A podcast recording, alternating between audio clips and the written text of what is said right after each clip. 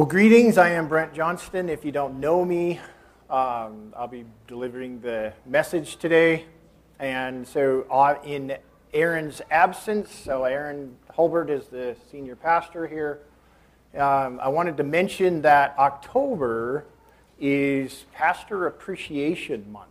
And so, um, this is the, the first Sunday where he actually has the day off. Imagine that, a pastor having the day off. And so um, we are happy to work in this church to build a resource pool that Aaron can draw from to, uh, to fill vacancies when he needs them and to uh, have a life that is uh, somewhat normal in the family realm. And so I just wanted to mention that to you, perhaps be thinking about what you would like to do uh, in this church a pastor does not come by himself, he must come with a wife. Um, and so there is a whole family there uh, to minister to. And so consider that um, for Pastor Appreciation Month.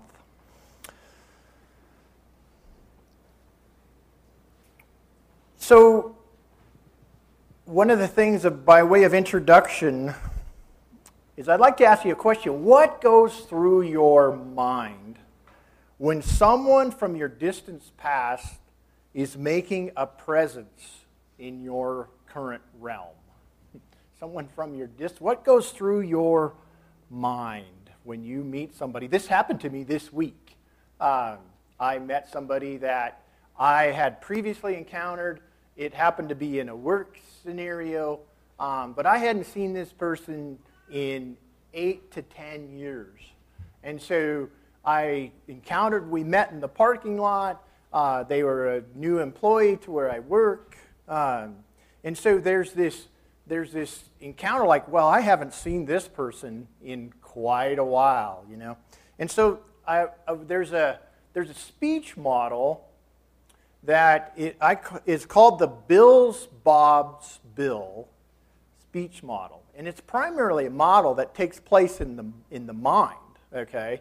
Of when you're talking with somebody. And so what the, the how that works is, is what does Bob think Bill thinks of Bob? Okay? So what does Bob think Bill thinks of Bob? And so this pattern is occurring in your mind as you're having a conversation. That's why it's a speech model. And so you, you would say, well, you know, how, well, how do I remember this person? How do they remember me? How are they different now? Right? How am I different now? So everyone has a past and everyone has a present. And that's what we're going to talk about today. So we are reading from today's passage, Ephesians chapter 2, verse 10. I'm going to go ahead and read that passage and we'll go from there. And you were dead in trespasses and sins. You know what I wanted to do? I wanted to pray. Lord, let us not approach your scripture in a human aspect, Lord. Let us know that it is a divine work, Lord, and we take time to pause and pray. Lord, because when we come to the concentrated part of our service here today where we focus on your word, we are focusing on you and what you have for it. It is your word. So break it into our lives, Lord. Not, may even just the, the hearing of your word glorify you, Lord. We know that your scripture says that it does that for itself. And so we pray, Lord, that we would be touched and anointed and, and ministered to do today by your word. And so we ask your spirit to do that. In Jesus' name we pray. And you were dead in trespasses and sins, in which you once walked, following the course of this world, following the prince of the power of the air, the spirit that is now at work in the sons of disobedience, among whom we all once lived in the passions of our flesh, carrying out the desires of the body and the mind, and were by nature children of wrath like the rest of mankind. But God, being rich in mercy, because of his great love with which he loved us, even when we were dead in our trespasses, made us alive together with Christ. By grace you have been saved. And raised us up and seated us with him in the heavenly places in Christ Jesus, so that in the coming ages he might show the immeasurable riches of his grace in kindness toward us in Christ Jesus. For by grace you have been saved through faith. And this is not your own doing, it is the gift of God, not a result of works, so that no one may boast. For we are his workmanship, created in Christ Jesus for good works, which God prepared beforehand that we should walk in them. The reader or the hearer of Ephesians is going to have chapter 1 in the forefront of their mind. And when we, as we get to chapter 2, we need to have that in our mind. So I want to review chapter 1 very quickly. Um, and to, to, for, to get into the, to our minds this morning, the fact of what Paul says believers have. So, believers have been blessed in Christ with every spiritual blessing, blessing in the heavenly places. Believers have been chosen in Christ. They have been adopted through Christ. They have been blessed with grace in Christ. They've been forgiven and redeemed by grace. They have received lavish grace. God revealed himself that we can know him. That is one of the things that he has given those that believe him. Part of it, we are part of an eternal plan of unity in Christ. We are possessors of an inheritance. In other words, it's already, but not yet. You have an inheritance, but you can't take it yet. We read scriptural examples of that happening. We are possessors of hope. We are sealed with the Holy Spirit as a guarantee of inheritance to be possessed in heaven. Then Paul goes on in chapter 1 and he prays for the Ephesians. And so that prayer, since this is scripture, is transmuted into the future Christian readers. It's for you and for me, this prayer, that we would know the revealed hope of a calling to Christ's inheritance in the saints a glorious inheritance that shows his riches that will be displayed. That is what Paul is praying that these people would come to know in their inner being. Then he goes on in verses 19 through 23, and he reveals that God worked a great might when he raised Jesus from the dead, right? And he placed him on the heavenly throne and he gave him the headship of the church, his body. That was an incredibly powerful and mighty work that God did. And so these are the things that are in the reader's mind that God has now taken Christ out of the tomb and he has placed him in the heavenlies above everything else, right? And so then Paul transitions into chapter 2. And he goes back and talks about what our past was like without Christ. He says, And you were dead in trespasses and sins.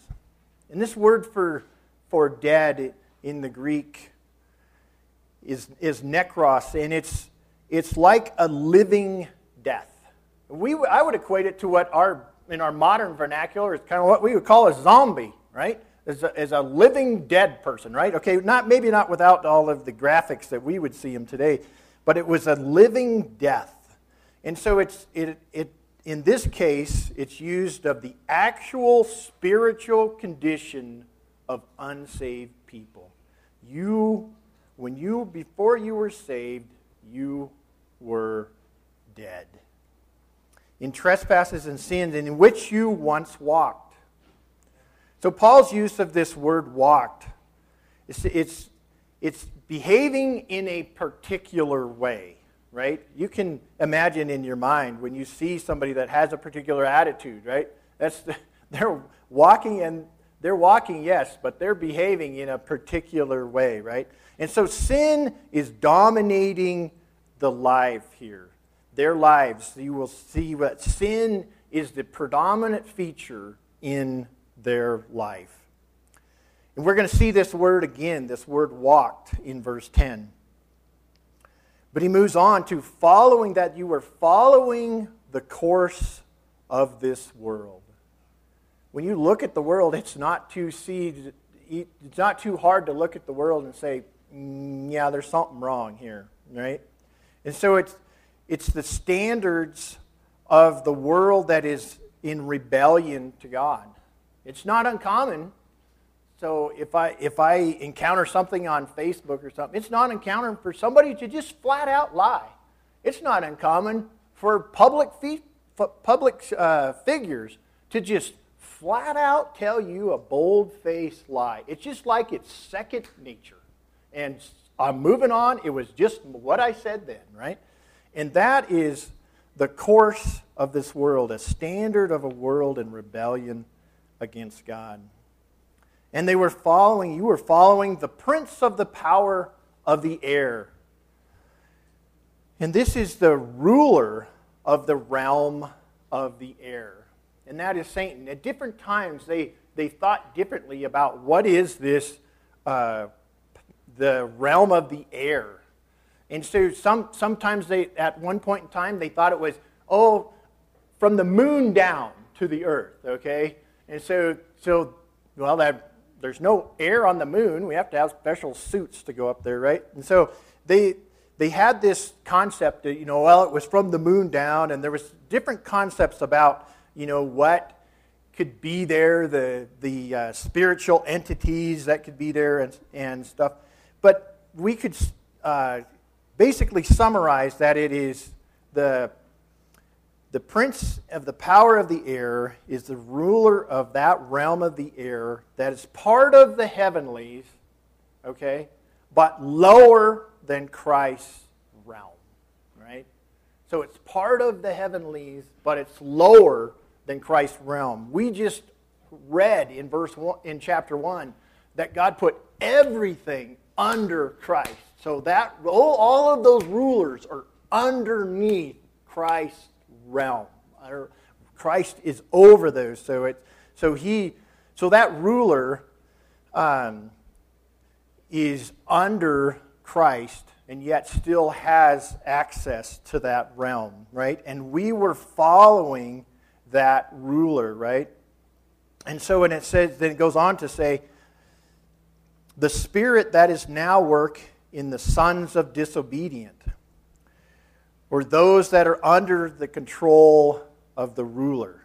Okay? So the ruler is, is telling the spirit that's over the work that's now at work in the sons of dis he's the one that controls that so that ruler so in other words satan was ruling is ruling those that are in disobedience to god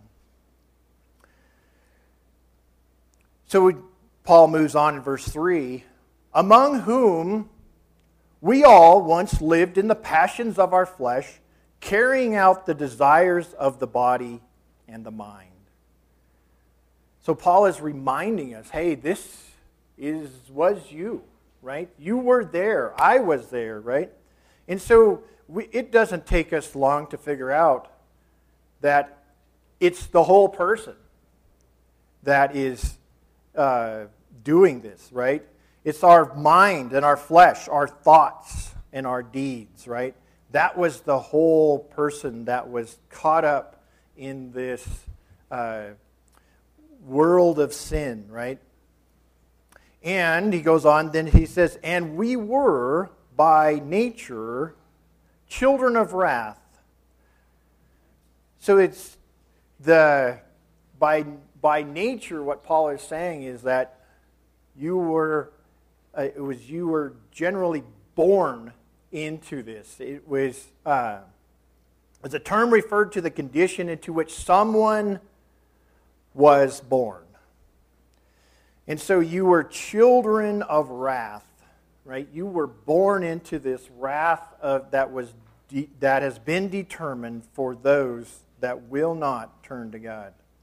Like the rest of mankind, right? He says, hey, this problem, it doesn't just affect the lowly or the rich, or the, it's a problem affecting every human being, the rest of mankind.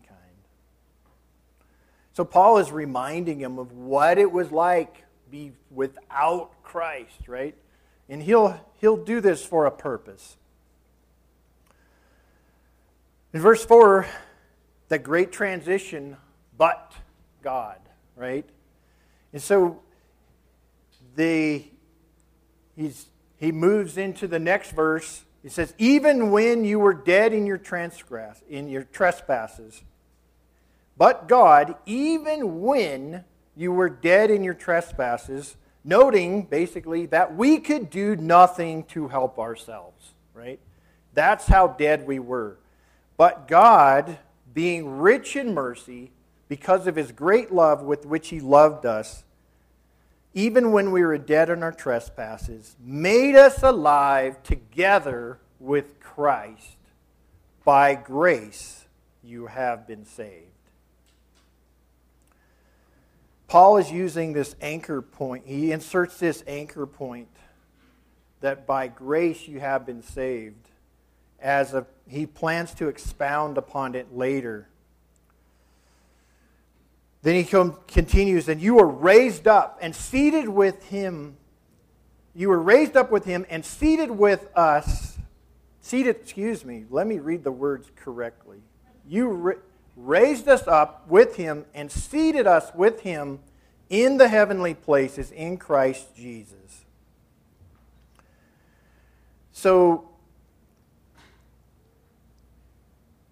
there's several things that are going on here. One we want to point out look at the tense of what Paul is saying. You have been saved. It's a past tense use there. You, he raised us up.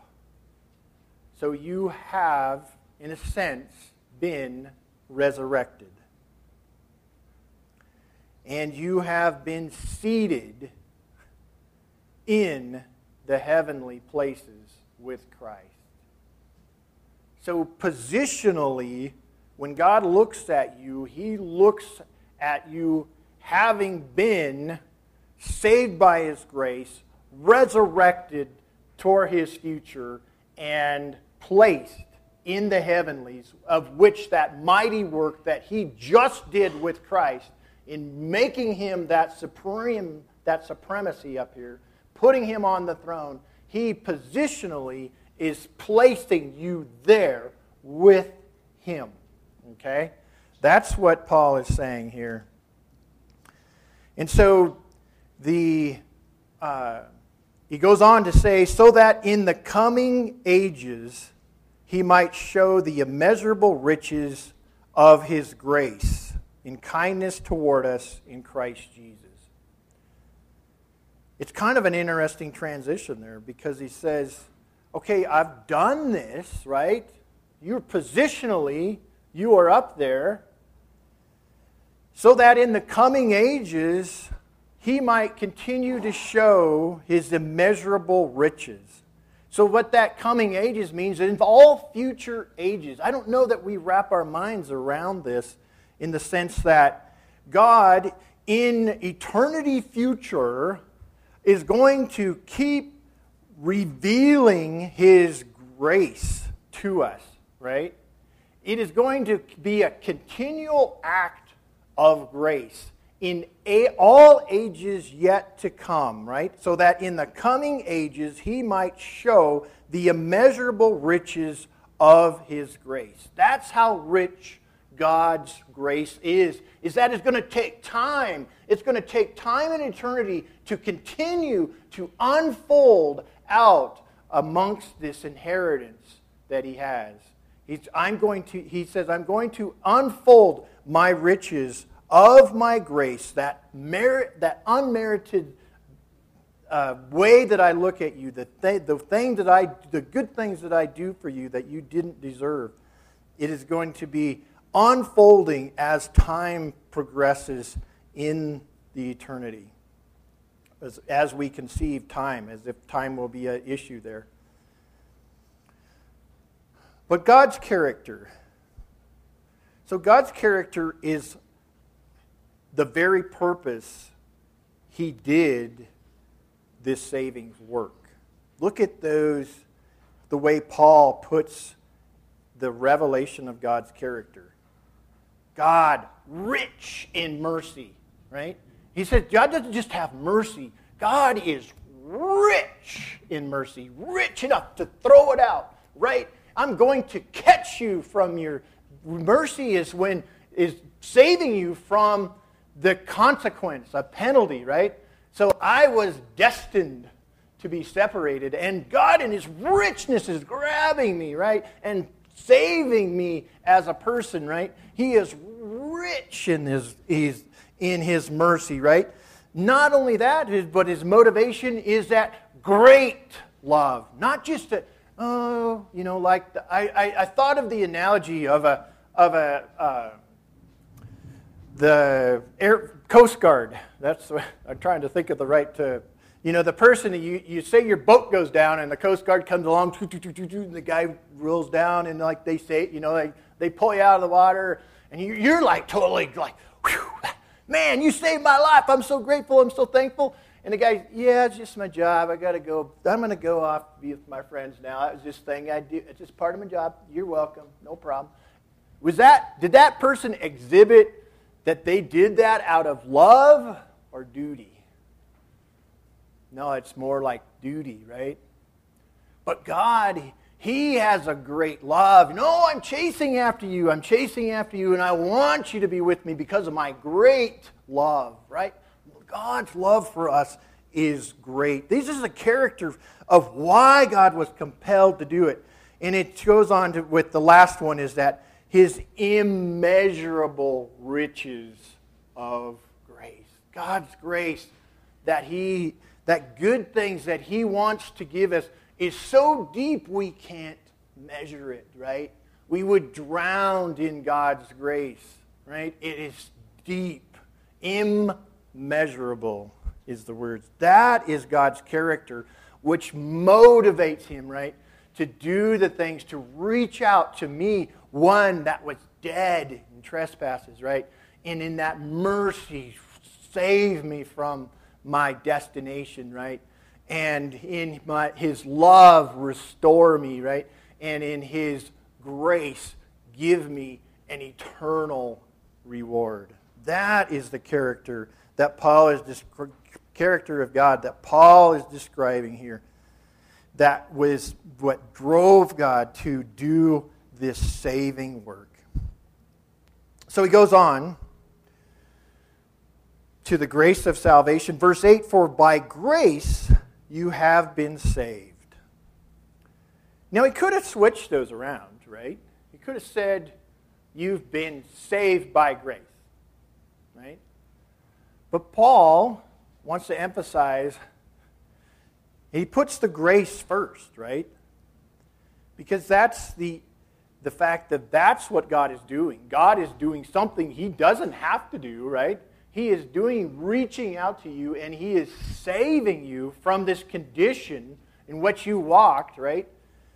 He's giving that grace first, right? As an act of salvation, right? So he's giving you the grace. He didn't, it didn't save, save you and say, Yeah, I did that by grace. He says, Ah, by grace, I am going to save you, right?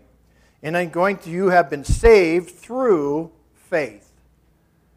So that word, that through there, is it's a, res, a response of faith. The through that Paul is saying here is you've been saved through a response of faith.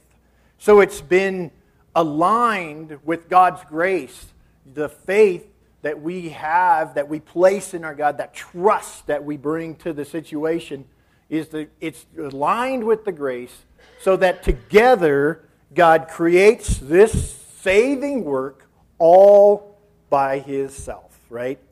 It says, and it is not your own doing, it is the gift of God.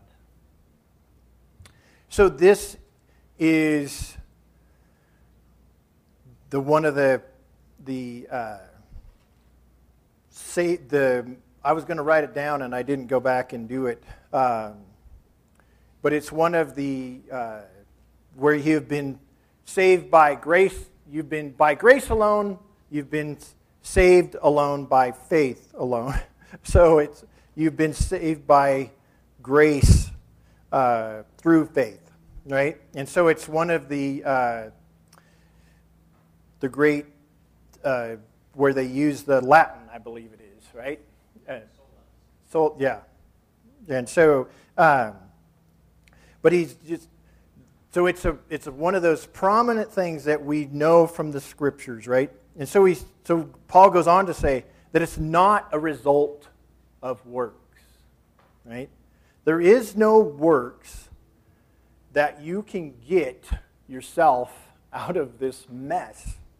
Paul describes the mess in verse verses, the first three verses. He says, There is no work that you could do that you could get you out of this mess. Right? In fact, one of the things that Paul is saying is that uh, there is no work that you can do now that can add to where God has put you. Okay? So he says, not of works, so that no one may boast. So why would God do it that way? Why would he not say, well, you know, if you're, you know, if you're penitent enough, if you you can one, he made us, right? He knows our inner nature. It's innate for us to boast. I'm not saying it's a bad thing. I'm saying that God knows our nature. There have been plenty of times when my three year old would come out of Cubbies, Mommy, Daddy, look what I made. You know? That was a boast, right? Look, look what I did. It was an innocent, it was a a not a uh, wrongly ordered boast, right? But I wanted to point that out. It is we are by nature we are boastful, right? And God wanted to make salvation to the point to where it was all Him and none of us. So I couldn't come and say, Abba Father, look what I did, right? Look what I did. Look what I brought to the equation. Look what I'm doing for you, right? And so it can't be of any works because he knows our nature so that no one can boast. Paul goes on, for we are his workmanship. This word for workmanship is poema, and it stands for a work of art. So it could be a play, it could be a sculpture, it could be um, a, a, writing. And so it's, it's uh, a word that's used for a work of art. So you can, uh, poem even, right? And so those are, are the, when it says we are his workmanship, we, in other words, it's, in other words, to say we are a work of art of God, right? Created in Christ Jesus for good works. In other words, recreated in Christ Jesus. When we became saved and we're placed in the heavenly realms, God recreated us, right, with a nature that was not, that was contrary to the former nature. We have become a new work of art, right? It's going to take that new work of art to, to want to work for the Lord and want to, uh, to do the things that. So he's talking about, he says, created in Christ Jesus for good works. So the, the, the word good there means that it's profitable or benefiting others. So that's the term for good that, that Paul is using here. Good, good works. So what, what role do these works have then? If Paul says, you know, hey, you were created for good works, what role do they have? Well, one, that works, those works have to be profitable and they have to be benefiting others. We'll look more at this in a moment. And he goes on to say, which God prepared beforehand. In the discussion of the, of the commentators that I read, of, of saying in the context of Ephesians here, when he is that from the foundations of the world, God has planned these works. And so God prepared beforehand is they're taking it all the way back to the creation of the world. Before the creation of the world, God had planned these works, much like He had planned the life and the work of Christ before the foundation of the world. Okay? And so, at the right time, Jesus became a man, right? He was fully God and fully man. And we covered that controversy in Sunday school. And at the right time, he came, and what did he do? He, what did he say my job was to do? I was sent by the Father to do his will. I came to do the good works that God had prepared for me, his son, to do at the right time, right then. Think of Jesus when he had the access to the power. Some, every day, it says that he was sinless. The scripture tells us he was sinless when he was crucified. And yet, every day, when he would call it a day, or go to sleep if he had a place to sleep, he could rest in the Lord. But he could have healed one more person. Oh, if, if I just stay up another 10 minutes, I could heal another person, right? So every day he had this connection with the Father that says, well, there, there's just more needs and more needs and more needs, and I could keep doing it, and I could keep doing this work, and I keep doing this work. But somehow, he knew when to call it a day. He knew when to let God's work rest in his hands and to go and let uh, the work that he had done be at a complete for that day.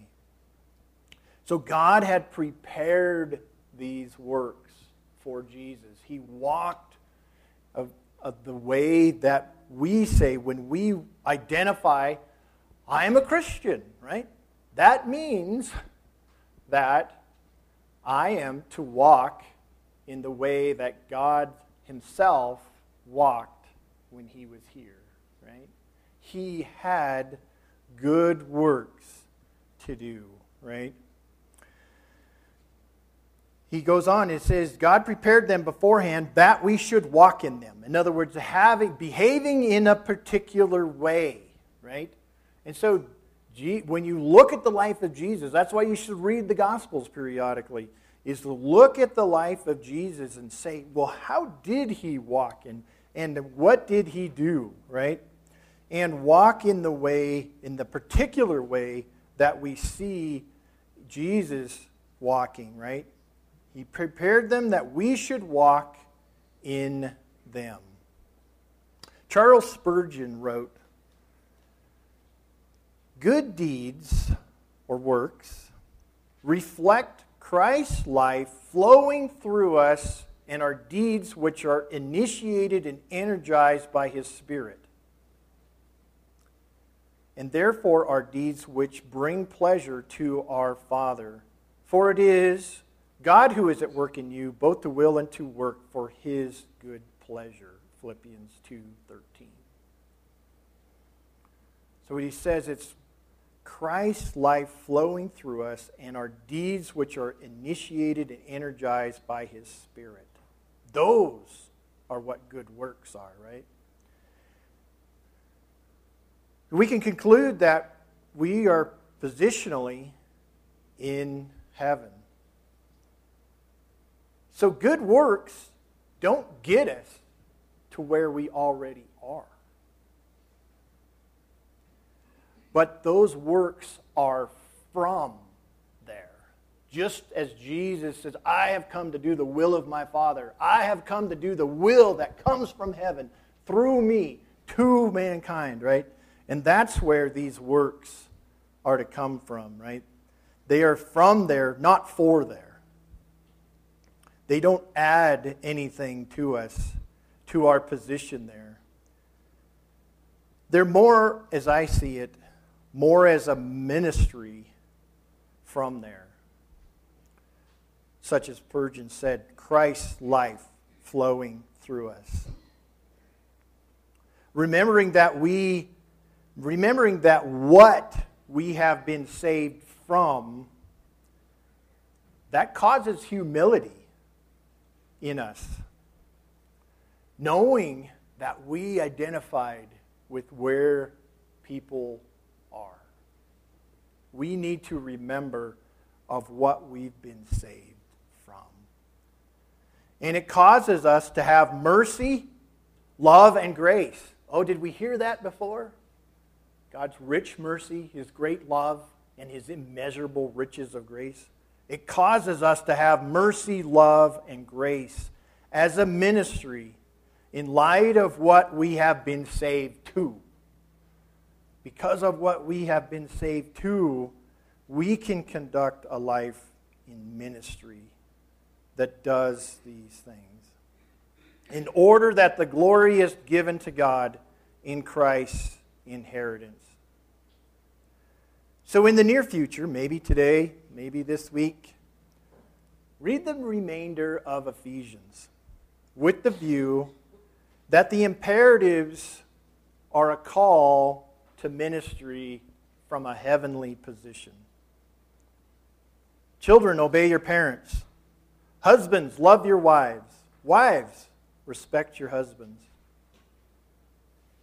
See if God is not glorified by viewing those imperatives as ministry, a ministry that God prepared for us that He would be glorified. Let's close in prayer. God, we thank you for your word. We thank you for the fact that uh, you have done everything that we need, Lord. We come in faith and trust you in that, Lord. There's nothing that we can add to uh, what you, in your mighty works, have done. Thank you for positioning us in the heavenly places, Lord, that we can, can at the moment's notice, know and recognize that ministry is calling and to trust you to know that it is in your hands, Lord, to know that we can walk in the comfort and the security of the fact that you, in a mighty way, have placed Jesus there and you have placed us with him in the heavenly realms, that we can trust that. We can have confidence in walking out ministry here on earth that we might be salt and light for you, Lord. Cause us to see ministry, Lord, to see the grace that you have desired for people um, as a way to spread your glory. So enable us, we pray, Lord, and we ask that in Jesus' name. Amen.